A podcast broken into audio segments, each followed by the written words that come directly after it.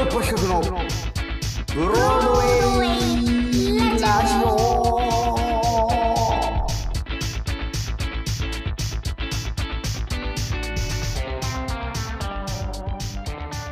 はい私ヨーロッパ企画で俳優をやっております長野宗則ですそして藤谷莉子です。KBS 京都 RNC ラジオ CBC ラジオをお聞きの皆様どうぞ今週もよろしくお願いいたしますお願いいたします。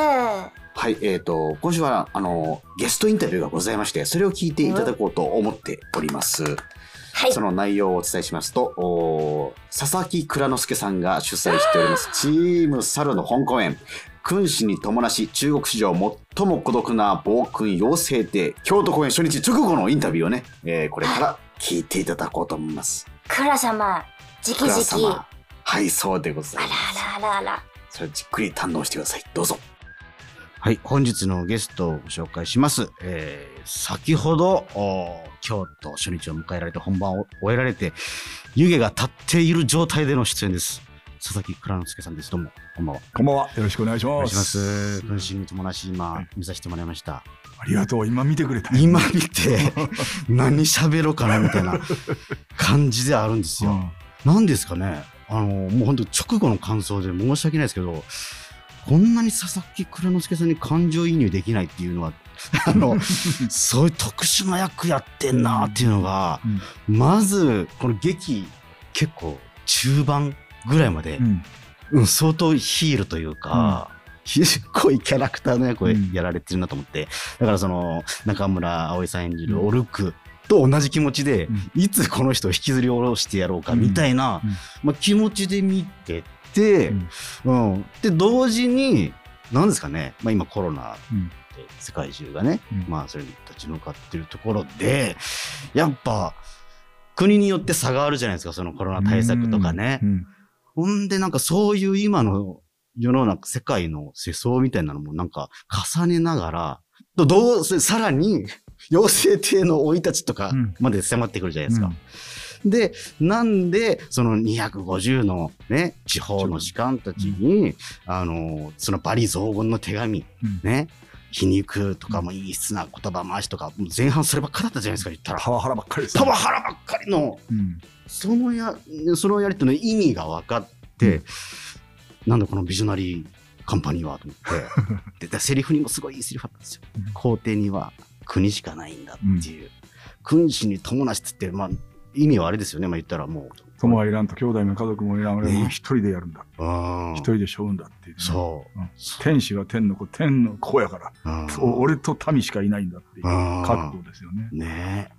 そのなんか覚悟が伝わった段階で、まあ、すごく、うお俺たちも立ち上がらなければというかね、そんなね、そういう、うん、でも、まあ、どうやって国を良くしていくかみたいなことは、うん、一人一人が考えないといけないよな、みたいなことまで思わせてくれた劇でした。ありがとうございます。正しき演劇の見方をしてくれました。あ、いや、あとは、あとすみません。ほんまに。今、今の正しい演劇の見方をしてくれはったと思う。あ、そうですか。うんいやいやいや、そうですよ。やっぱどうしても重ねてみちゃいますよね。だから、君主に友達でタイトル見て、この、あのう、ん、凶暴な暴君そっていうふうにう。見てたら、あれ？うん。そういうことやったんかってことなんだようん。あね。んなに感情移入できなかったのに。できなかったら最終的には皇帝に気持ちちょっと分かったっていう。うん。でも、分かるタイミングもまあちょっと切なさがあったんで、うん。またその劇としてもなんか良かったし、うんプラス史実に基づいてる話っていうところで。知らなかった。知らなかったでしょ？俺もうん NHK のドキュメンタリーに行って、そのように独裁者、はい暴君っていうふうで見てって、はい何このおっさんと。何このユニークな、うん要するにバリ雑言もちょっとユーモアあるし、おもろいし、おもろい。あの手紙のやり取りこそ言葉ってこそセリフこそ演劇やしこの養神殿のこの養神殿っていうかそんな 2LDK ぐらいの部屋なんやけどそこから中国全土へとこう向かっていくそのスケールの大きさみたいな。手紙のやり取りこそそのあのアクションシーンみたいな。あ。これができるのは演劇だと思ってうん作りやすいやんか。はい。だからおまあ、とにかく、まあうんこの妖精帝がおもろい、おもろいし、うん。かっこいいっていいやだってこれねドキュメンタリーの撮影の最終日にうん。ディレクターの方にの安倍さんに戯曲書いてみないかっておっしゃったんですね、もう暴君始まってますよねその時点でね。は いもう妖精亭が 始まってたんですよもう。地方官としてはもうはいっていうしかないもんね。だって安倍さん初めて書いたんだよ。これ初戯曲ですよ。はい。それあなたがやらせたんでしょいやいやいや、初戯曲ってすごないここ。すごいすごいです。いやこの戯曲の完成度すごいと思ったけどさっきアフタートーク聞いてたら、うん。もう本当に怖かったって。俺そ俺それ聞けてないね。倉之助さんが本当に怖かったはい、12個もしくはそれ以上書きましたみたいな。13個やな。13ですか。はい。うん。えー、でももう本当にでもねこれ見ながらまあいろんなこと考えたけど、佐々木蔵之介になりたいと思いました。ごめんなさい。あのいや、何やそれ。俳優なんで僕も一緒。あ、はい、そう、はい。羨ましいと思って。あこの役ができるのね。役ができるのもそうだし、うんあのや役をあのように乗りこなすというか、うん。あの、えーセリフ量をうん。をあの速度でうん。全て牛耳るっていうそのなんでこんななったん？佐々木さんと思って見てた自分もいました。いやいやいやいや。な、何おごればいいの？これ。いや、おねだりじゃないですよ。何もおねだりしてないですけど。いや、まあそれで、いや、それで、それについて聞きたいと思ったのは、演技って最初からできる状態でした？っていうのを素直に思いました。今日見て。できる状態。僕、リチャード3世を見て、はい結構、あの、もう、結構毎回思うんですけど、うん僕初めて台本もらった時、俳優として、うんもう棒読みしかできなかったです。うん。それ、し最初の状態知りたいなと今日思いました。うん。なんでこあ、う、だ大学演劇サークル初めての時？そうそうそうそうそううん最初ができた？えーとね妖精亭みたいな今。妖精亭 みたいなやりでした今で。きるかっていう、そんなあ、できなあ、そうですか。できんよ、そんな。あ、そうですか。でもやっぱ、やっぱ劇団やってこうやって、最初だって肉体派やんか。はい。そうですよね。セリフをどう、うんどういうふうにセリフを言うかよりも先ネタを考えてる劇団やんだよ。どう、だから、そうですね。そうやろ？台本がなかなか上がらへんから、それまでは、いいいどうやってこ音速で走る稽古をするとか、どんだけおもろいネタを入れるかっていうことに、ほぼ90%エネルギー注いでたよ。は今回は絶対2時間切りたいと思ってたのよ。あ。あーまあ、それもあるし、あるし。この人すっごい頭回転早いから、バーって喋るだから。ら。でも僕だけじゃなくて、葵くんも喋ってて、みんなものすごい脳みそにかけてるやんか。あ、本当に5人でね、この数十億の中国の土地を想像できましたもんね。それって本当演劇っていうジャンルをね、選ばれたっていうところは本当に、あの、すいやわすごい効果的だったんだろうなと思って。うん。自主企画だからね。自主企画。自主企画言うたらヨーロッパの方がすごい。君ら自主企画ばっかりやってるやん。あ、もうインディーズ。ほんまクリエイター、はい。クリエイター、粒揃いのクリエイターたちはみんな、いっつも手を変え、品を変え、いろいろやってくるし。節操ないですよ。いや、演劇にこだわらず、もうだって映像も何でもはい。はい。電車乗ったりしてるし、電車乗何って秒でかやったりとかも、そうよ。いや、そのアイデアたる果敢なるそのチャレンジャーっていうのも、やっぱ、あすごいよ。いやでもでも佐々木さんはやっぱ自分で作る場ってのはやっぱり持ち続けようってうん。思ってるんですかやっぱりずっと。ね、まあ、僕の自分のチームサルちゃん自分のね、企画なんだけど、まあ、本当にこっそりちょっと、できたら分からんように、人に知られんよりおもろいことやりたいとあいう感じで。でも、それじゃ工業的には成立しないからね。はいはいはいはいはいそうでも、そういうのを残しておきたいなんか、手作り感のあるものを自分でやりたいと思って、こういう小さいところ、小さいというかね、うん、なんかやってますね。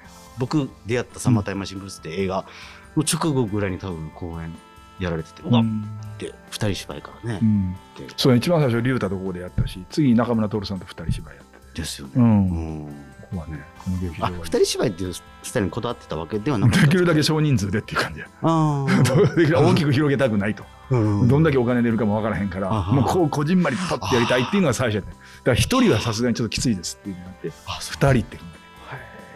でも根っこはやっぱもうやっぱでも本当に自分の思いつきとかアイデアはもう核になってるんですかやっ毎回。うんでもその自分にそんな力はないから新しい才能と出会ってその方に、はいと一緒にやれたら、自そうですね。分の考える範囲なんて大したことないから、あ一番最初で本当に蓬莱優太さはいんと前川さんと出会って、今回は安倍さんと会ったから、はいはできないかって、い。で演出の東さんとかも前からずっとそういうの俺好きだったからなんか演劇の原点みたいな、ね、天頭芝居みたいななんかこれ多分中華のこれと合いそうな気がすると思って。ああ、なるほど。演出家選びも、うん。あそういうとこから。うんうん。いや、でもね、あの、一軒でね、前川さんとよくやられてるから、僕じゃあちょっと焼き餅で焼いてますね。はい。で、うん。いつ、いつ、あの、いつかなって思ってます。通されるヨーロッパっていうのは、いつかなっていうのはちょっと、はい、こっそり思ってます。はい。よく僕らの活動をね、あの、知ってくれてて嬉しいなと思ってるんですけど、そうやで。もはい。う一番最初に見たで、そうでしょ。一番最初に僕たちを世の中に、あの、伝えようとしてくれたのは佐々木蔵之介さんだったんですよ。2002年ですよ。はい。僕たちが本当学生演劇上がりのうん初めての東京公演に、なぜか見に来てくださってて、当日券で行ってな当日券で来てくださってたんですよね。ほんで、なんかもう、僕ら舞台出てはけるたびに、佐々木蔵之介が来てる。佐々木蔵之介が来てるっつって。いや、き勘違いじゃない？見間違いじゃない？みたいに言ってて、で、客席、変えて変わるみたいな、いて、浮いてて、見てへんわ 別に浮遊してへんわ観客よりちょっと浮いてていて、はい。で、その後、あの、元弘さんにね、うんあの、俺あの時さはい。阪急電車なんてパンフレット見た時にうんうんうん面白かったんけどうん。なんかねヨーロッパ企画劇団なのにヨーロッパ企画って書いてあってはい。これなんか面白いなってその後その後からすぐ直後ぐらいにうん。東京公演のピアで。で見に行ったで話見てて、うんめちゃくちゃセリフとか面白いうん。に、うん面白いんやけどうん。まだいまいちこうなんかこう、うん。こう人の動きとかなんか分からへんねんけどでもね、うんものすごい面白いね帰りあー戯曲買って帰ろうかなと思ったぐらいおおおまあ、なかったんですかね、記憶はね。その出版してなかったんでね、本当に。なかった？なかったと。なんか売ってなかった売ってたかな？売ってたのかでも売ってたとしたら、多分 A4 のやつを印刷して、コピーやろ？丸めただけやつを売ってた。そういう時代です。か買おうかな ほんま買おうかなと思ったんやけどまあまあ嘘まあまあほんやほんま買いそうになったんや。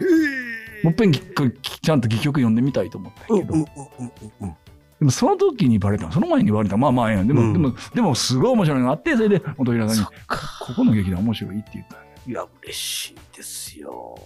いやいや嬉しいいやでもいやでもやっぱりうん。みんな力のある人が出てくるんやなと思ったわ、そうやって、やっぱ今も変わらず、そうやってなんか新しい才能とか、そういうものには敏感にいるキャッチしようとされてるんですかね。いやいや。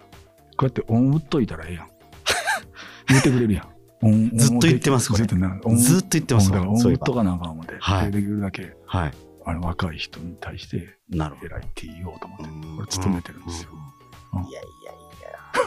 でも結果ね、まあそれで、まあ蓬莱さんもそうだし、ね、前川さんとかも、まあ本当に、まあ一緒にこうね、ああの、ステージ一個上がれるというか、力がありますからね、みんなさんね。本当にありがとうございます。本当にもう、君心ともなし、まだ本番続きますよね。はい。うん。僕はね、演劇やってて俳優として、舞台上の快感というか、続けてる理由って、なんかまあ、やっぱ笑いを取るとか、そういうことがすごくどっか核としてある気がする。倉之介さんはどうなんですか？や、そこ大事やと思ってる。うんうん。これ、君主ともしてお客さん、いや、ちょっと硬い、怖いなんか話かなと思ったら、うんそうじゃなかったわけやんか。はい、見そうでした。はい、そうでした。笑うたんでしょ？笑った。笑うたんでしょ？はい、はい。いや、だからそこがうん笑うっうん。てことは、うんこの世界にうん入ってしまってるわけやん、おのずとね。はい、はい。こんな難しい設定とかいろいろあるけど、笑ってしまったことは、つまりこの作品を許してしまったわけ。はい。この戯曲とか、この内容に。で笑って笑ったらいきの間にそこに入っていってしまうわけで。笑いって非常に大事なんだよ。うんうん。あ、あ倉之介さんもそう思ってるんですよ。うん笑い。だから笑いはすっごく大事だと思って、受け入れてもらえるために。えだからもう本当に欲しいですよ。別に関西人やから。でも、うん普段戯曲なんで、でも、これ、笑えるようにできちゃんと真面目に書いてあるけど、これをちょっと間外したら笑えるかなとか思って読んだりするもん。あ、本当ですか？今日いっぱい笑かしてもらいましたよ、本当倉之介さんの。あの、かん、その緩急の テクニックに。はい。それ次第で笑えたりするしね。そうですよねまあ、許すって確かにそうですね、客席に。うんでこんなにね、ヒールなキャラクターを、でさえもうん笑いに持っていけるっていう、なんか変な感覚でした。うん。見てて。そうだね。ゆな僕許してないんですよ、よ妖精帝を前半。うん。でも許してる自分みたいな 変な感じ。はい。笑ってまうと。笑うてまう笑うてまうやんこれ面白いキャラクターだなっていうところで、最後に、はい。えー、ちょ、今日このラジオ聞いて、今週の玉梨を見ようかなって、うん、思った方に何かこうメッセージありますか？笑うっていうのは、これなんか劇場でみんなで共有することなんだよね。笑ってるっていうのは、やっぱり、やっぱ自分も解放されてるわけで、一人で笑ってんじゃなくて、なんか、劇場になんか、ちょっと周りと笑ってるわけで、共感っていう。共感してるわけで、うんこれやっぱり劇場の、なんか一番のなんか宝物というかさ、そういう気がしてて、映像の現場では難しいですそうよね。。やっぱね、うん画面通してるわけではなくてね。だから今、劇場、み今仲間も笑ってるし、舞台上の人も笑っていただいてることも分かってるし、なんかそれがすごくね、うん素敵なんですよね。あなんか今、うんああ、いいな、うん生きてるなっていうかうん、楽しいなとああ、思ってるんですよね。特にこの劇場はそれすごく感じれるよな。京都府立文化芸術会うん館、ずっとやってるんでしょ？やってます。もう13年ぐらい。なんですかね、そこにいる、この声量で伝わるうんっていうのが、なんか肌でわかるうん特殊一緒に作ってる感じがするんです笑ってもらったりとか、うん一緒に作ってる感じがするんですよ。はいはそれが素敵なんで、ぜひ一緒にこの作品を作っていただければなとい。なるほど。思います。ね。大千秋楽を京都で迎えるということですよね。うんはい。ちょっとひそひそになんでなってんやろね。なんでなんでしょうなんでね。なんでしょうね、最後の方ね。いや、でも、またそれは、佐々木さんの独特のね、引き付け方だったと思います。ラジオでもやるかって僕は思ってました。今日客席でも思いましたけど、ここでもやるかって思いましたけど、いやー、やられました。盗ませていただきます、その技術。佐々木蔵之介さんです。ありがとうございましたあり。がとうございました。はい、聞いていただきました。えー佐々木蔵之介さんインタビューでございました。こちらの公演、えー京都府立文化芸術会館で、えー29日、8月29日金曜日までやっておりますので、興味を持たれた方はぜひ行ってください。はい、ぜひ。はいでは、当番組のメインコンテンツでありますラジオドラマのコーナー行ってみましょう。えーこのところ、お夏の時間 SF というものをやっておりまして、えー今週は、えーヨーロッパ企画のお若手作家のブレイキン小林くんのお作品でございます。タイトルは、煩悩リープ。それでは、開演いたします。